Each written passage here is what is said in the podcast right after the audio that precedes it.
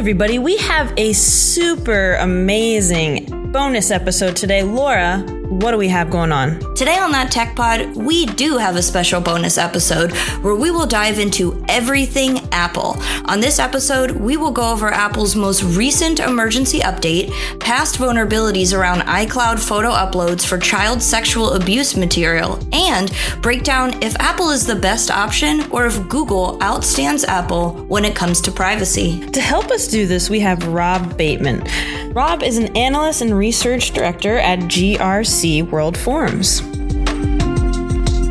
Rob, so let's start with this most recent Apple vulnerability. So just this week, this is what happens. I'm reading from Computer World. So on Monday, Apple issued an emergency security updates for iOS, macOS, and other operating systems to plug a hole that some researchers claimed planted on had been planted on a Saudi political activist's device by NSO Group, an Israeli seller of spyware and surveillance software to governments and their security agencies.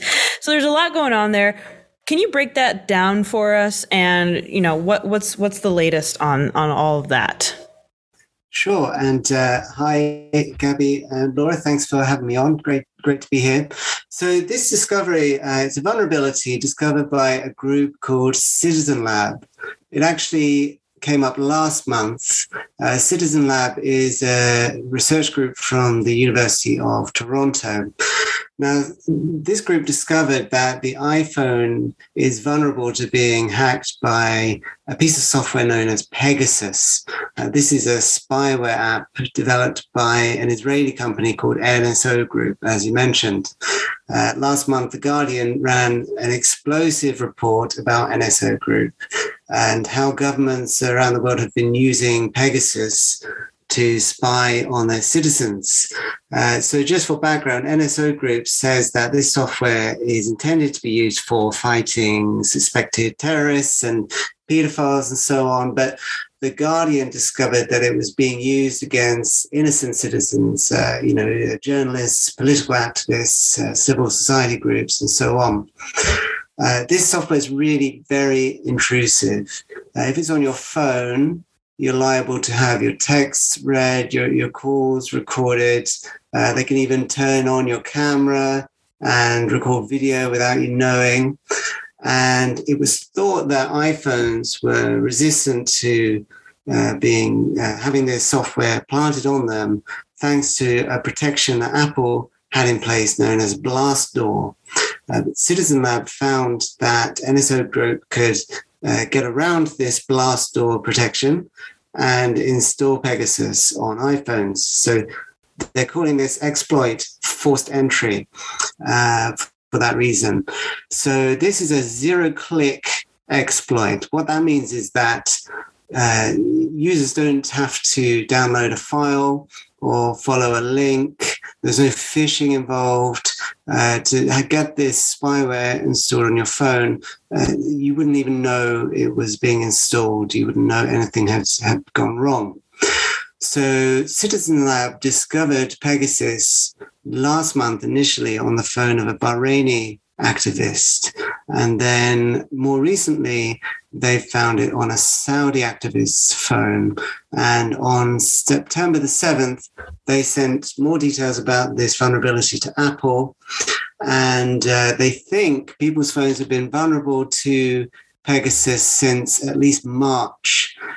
So then Apple sent out this update on Monday the 13th and told users to patch their iPhones urgently, and that's where we are now. Yeah, and how are people reacting to this news? I know that the EU's commissioner has come out and said that, you know, we need to tighten up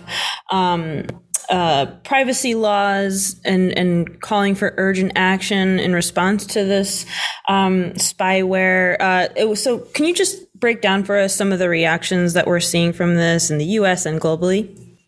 Well, there's been a lot of panic about this exploit, and the sort of cybersecurity community has been urging people to update very urgently. Apple has actually been criticized for not having pushed this update loud enough. You know, there has been some people saying that Apple have been a little bit apathetic on this. I mean, they patched the vulnerability fairly quickly, but some say they could have been more urgent in pushing the update to their users.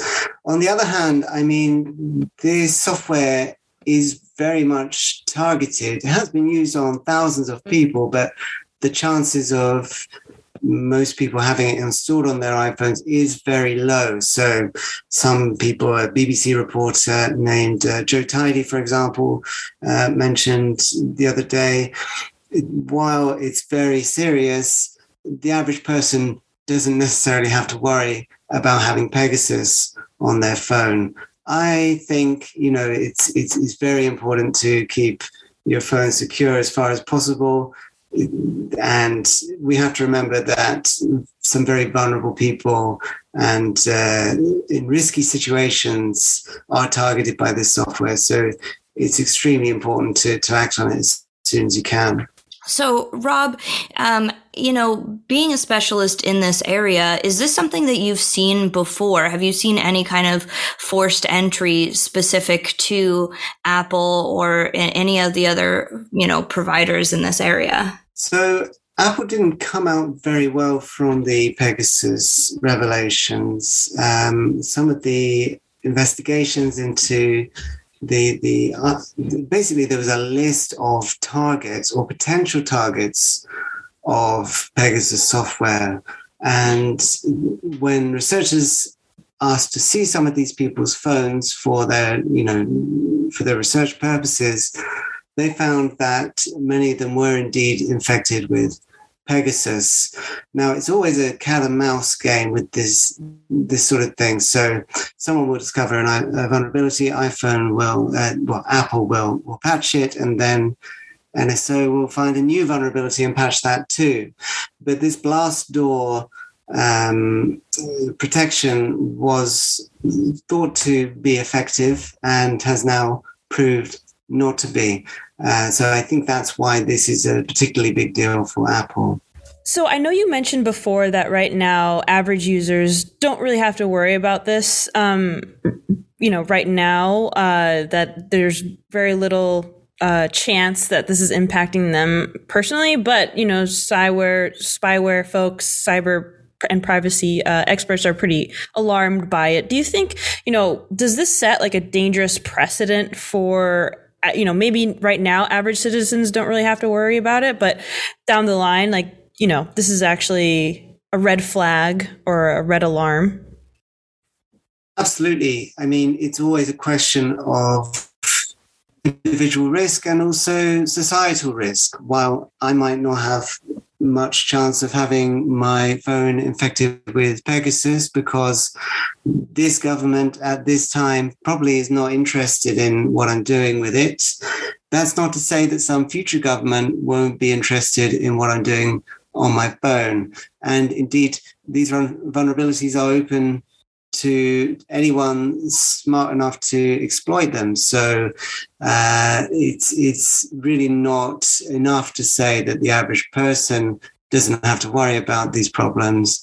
There are non-average people out there that are at risk of being caught by these exploits. And once the infrastructure is in place for these sorts of hacking and privacy invasions by governments, then there's potential there for some very, well, let's put it this way. Citizen Lab describes NSO Group as a company that conducts despotism as a service. So they can act on behalf of governments to tap all sorts of people's phones. And that is a very worrying thing. Yeah, you heard it here. All people, average people, be scared as well. Anyone or don't. It may not affect any of us.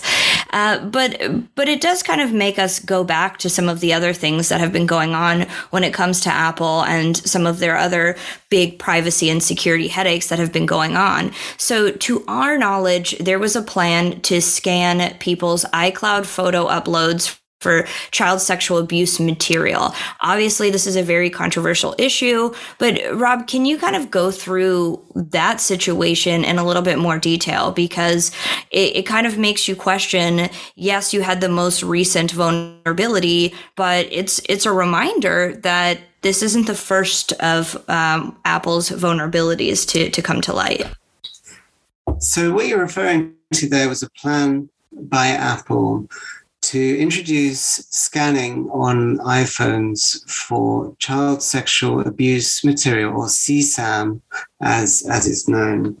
And this has been very controversial among privacy and security experts, and sort of goes, it's been a bit of a PR disaster for Apple too, because they've really had a big push in recent years to portray themselves as the best option for privacy. So let me explain a bit about how this CSAM scanning idea would work. Now, most tech platforms already scan for CSAM on their cloud storage servers. So many use a program called Microsoft PhotoDNA to scan uploads to their own servers. Facebook, for example, makes hundreds of thousands of reports every year to the National Center for Missing and Exploited Children, and other platforms like Google, Microsoft, Twitter make many reports too.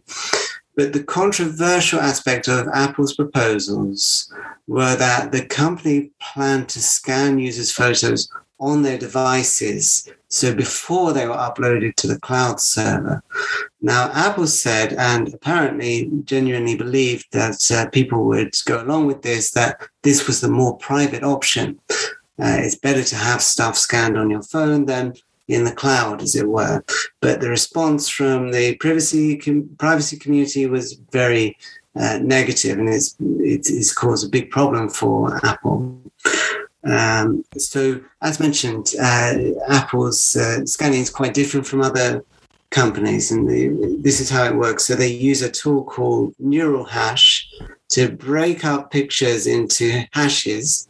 So that's strings of numbers that sort of represent the characteristics of a picture. And these hashes can't be reverse engineered to let people see the image, and they're not affected by sort of crude techniques that can be used to disguise a photo, like resizing it or changing the color profile, for example. They also don't generally lend themselves to false positives, at least not in the same way that looking directly at an image would do. So a picture of your kid in the bath, for example, might not generate a hash that looks like a known child sexual abuse material photo. So Apple's plan, and this is the controversial part, is to upload a list of hashes that are already known to be associated with CSAM photos provided by the National Center for Missing and Exploited Children, and keep that list on your phone, update it regularly, and then compare the hashes of your pictures that you upload to iCloud with the hashes on that list. So If Apple finds a match, they won't immediately report you to the police or to the Center for Missing and Exploited Children, but what they do is to add what they call a safety voucher to your iCloud profile. This allows for a few false positives. Once you get a predetermined number of safety vouchers, Apple then refers your phone to the authorities. Do you think Apple is currently looking at our phones, Gabi? Do you think right now Apple has all of our great photos? Because I know we have some really good ones, and they're probably like, I'm little. They're probably shifting through, and they're like, is this a child? Well, 100%. I mean, look, I'm cynical. I think like all of our data is just out there and being looked at by like everyone. So, so yeah. But Rob, it is kind of going back to what you were saying, you know, so Apple, in light of the pushback on this policy, on this new sort of system, and you mentioned this, you know, Apple kind of put in a little bit more of these things in place to reduce the amount of false flagging. But so Apple said, you know, this new sort of system will ensure there's less than 1 in 1 trillion chance of incorrectly flagging an account per year. What do you think about their response? Does that appease critics to this policy? What do you think? Yeah, I mean, 1 in a trillion, that, if true, that really is quite an impressive technique they've got. I think one of the problems that people have with this is not so much looking for these CSAM images, not so much the chance of innocent people being caught out by it, but just, again, putting this infrastructure in place that could be abused by government. So the EFF, for example, the Electronic Frontier Foundation. By the way, I'll mention this now. I'm running a session next week on this. I'm not hosting it, but my company is. It's about the CSAM scanning. We've got someone from EFF come to talk about it. I'll mention at the end how to register for that, but that I'm looking forward to. Do you think Gabi and I should join the event? Do you think we'd be good guests? Yeah, it's free to register. Got, awesome. Yeah. So anyway, I'll come back to that later on if you remind me. So the criticism is that this is turning your phone into a sort of black box, you know, with a backdoor that could be exploited by governments again. So first they're looking for child sexual abuse material. Then what if they start looking, for example, for terrorist-related content? And then what if they start looking for pirated videos, for example, you know, copyrighted material? And moving on from that, what if they then start looking for images associated with political activism? This is slippery slope idea that once you have this infrastructure in place, you have a backdoor on, you know, millions of people's phones, there's no way back from that. The government could turn and ask them to start scanning for other stuff, and it's quite a dangerous situation. That's the argument against this idea. And a follow-up question to that, and, you know, this is obviously not my expertise, so this is why I'm going to ask you. So tell me how off I am on this. But kind of like my other question, you know, this... it could set a precedent, and like you're just saying right now, you know, future governments may use this to search for other things. But do big tech companies or governments have to announce these different sort of intentions? In these searching mechanisms. So for example, if they have the capacity with this, you know, with trying to rule out child abuse, but then they're like, oh, I want to rule out, or I want to target, Black Lives Matter activists. And then they start searching, like using the tools that are in place to search for that. Does that have to be notified? Is there any way we would know that was happening, or is that completely able to happen under the table? And just to jump on that further, I think when you were describing that, Gabi, it made me really think about like all of the body cam footage stuff where people are saying, or like scanning your face, where they're saying, but hey, we can detect if that was the killer by doing this. And then as an everyday person, I'm like, figure out other ways to do that. I don't want my face scanned. And so it is always that fine line. Yeah, so it's a great question, and two kind of elements to that question. So first of all, I mean, that really, whether or not governments can abuse this facility without us knowing depends on the strength of the rule of law in the relevant country. Now, this feature, I call it a feature, I mean, this idea was only going to be rolled out in the US initially. And I don't say that necessarily in a positive sense, because the US has, you know, we know from Edward Snowden and so on, had a lot of sort of secretive programs for surveilling their citizens and people abroad. So I think it would be difficult to order Apple to start scanning for other types of material without people finding out. But that's not to say that it's impossible. Certainly there have been secret surveillance programs before, and those have evaded the legislature and the press and so on for some time. Regarding other ways to do this, I mean, there are other legitimate ways that governments can spot suspicious activity among phone users and internet users by looking at metadata, for example. So not necessarily the content of people's photos or messages, but the information about them, who they were sent to, when they were sent. For example, someone who's sending lots of images to lots of teenage girls, that's a suspicious behavior. You can already tell that people are doing that despite end-to-end encryption and so on, because metadata is not exactly a fair game, but it's much easier for governments to detect those suspicious behaviors using metadata. So like you say, Laura, it might be worth just having the government find more creative and less intrusive ways of detecting this sort of behavior. Perhaps a measure this extreme is not even that helpful.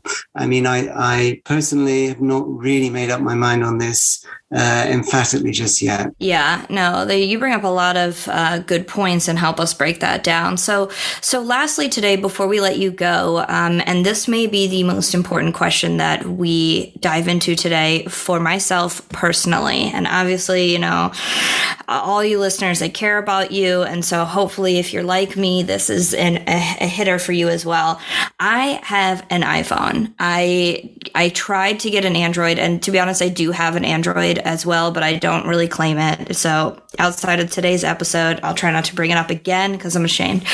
But mostly, I use my iPhone because I like the blue thing. I know my message went through, and stupid little things like that I do think make a difference to me. And I find my Android a little bit more complicated, a little bit more annoying, and I don't know if they received my message, and it's probably a silly reason, because I do think a lot of times I look at their photos and they just look better and better quality and a lot of things, and I always kind of have this back and forth question. But when we're looking at Apple's privacy and security issues, it does beg the question, is Apple more secure than Google? So can you help us break down the difference, which is better, and did I make the right choice by being more interested in my Apple phone than the Android? So I think there's two elements there, privacy as we call it over here in the UK, and security. And Apple basically wins on both still. Now, the company has had a lot of changes in recent years.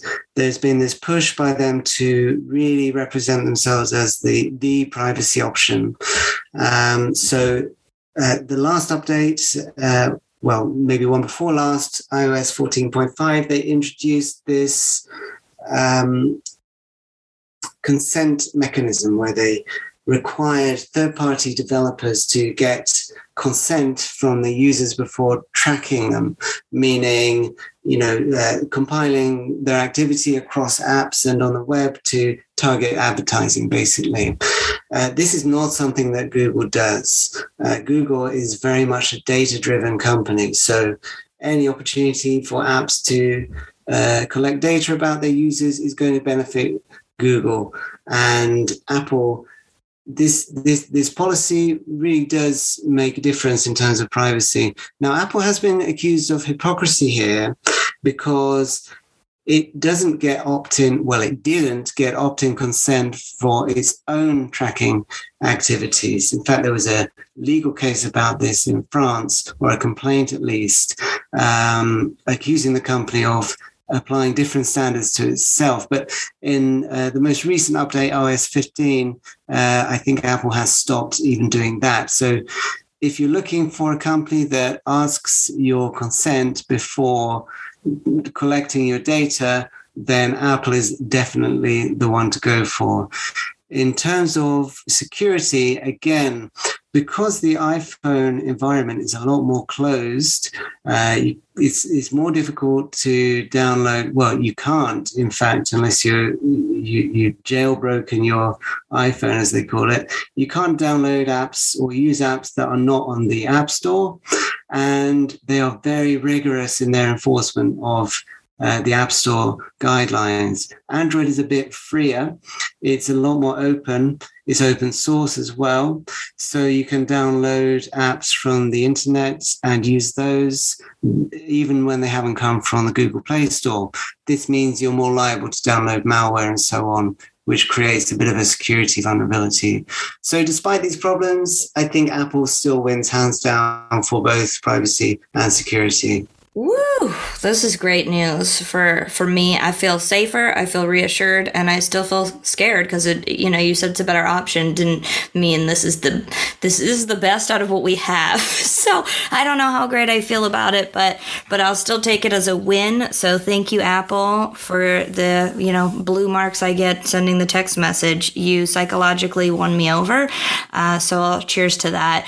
And Rob, you have been a great guest today. So we will make sure to put information on your event, but before we go, if you want to tell anyone about that, because it is sort of tied into this, and we always encourage people to get more knowledge, attend more events, and learn what's out there. That's right. So this event is part of PrivSec Global. I think that doesn't sound as good though.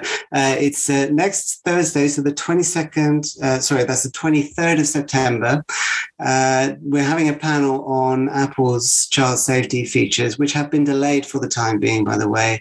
The host is Albert Fox-Kahn from the Stop Surveillance Technology Oversight Project. Great guy, Albert. And two panelists include Gillian C. York from EFF and Magdalena Avancian from Kusto. And that should be a really great discussion about if you're interested in Apple's plans and why they might be problematic. That should be a great discussion about that. Other events going on as well throughout 2 days between Wednesday and Thursday next week. It's free to attend, so I really do recommend people go to privsecglobal.com. That's PRIVSEC global.com and register to attend any events that interest you. It's PrivSec or PrivSec if you're American. Just kidding. So, Rob, thank you so much for joining us and helping us understand what all these privacy and security concerns are with Apple and big tech in general. So thank you so much. Great. Thanks for having me on. Great to talk to you both. Absolutely. Laura, can you tell people where they can find us really quickly before we head out? Of course. Anyone who's listening to this bonus episode, congrats, you have already found us. But in case your friends haven't, you should send them over to www.thattechpod.com. Tell them to scroll to the bottom and subscribe so they don't miss any future episodes. In addition to that, they can also check us out on our LinkedIn /That Tech Pod. They can tweet at us or teach us how to tweet because we are not good at Twitter. At That Tech Pod at Twitter somewhere. Somewhere out there in Twitter. Bye-bye. Bye.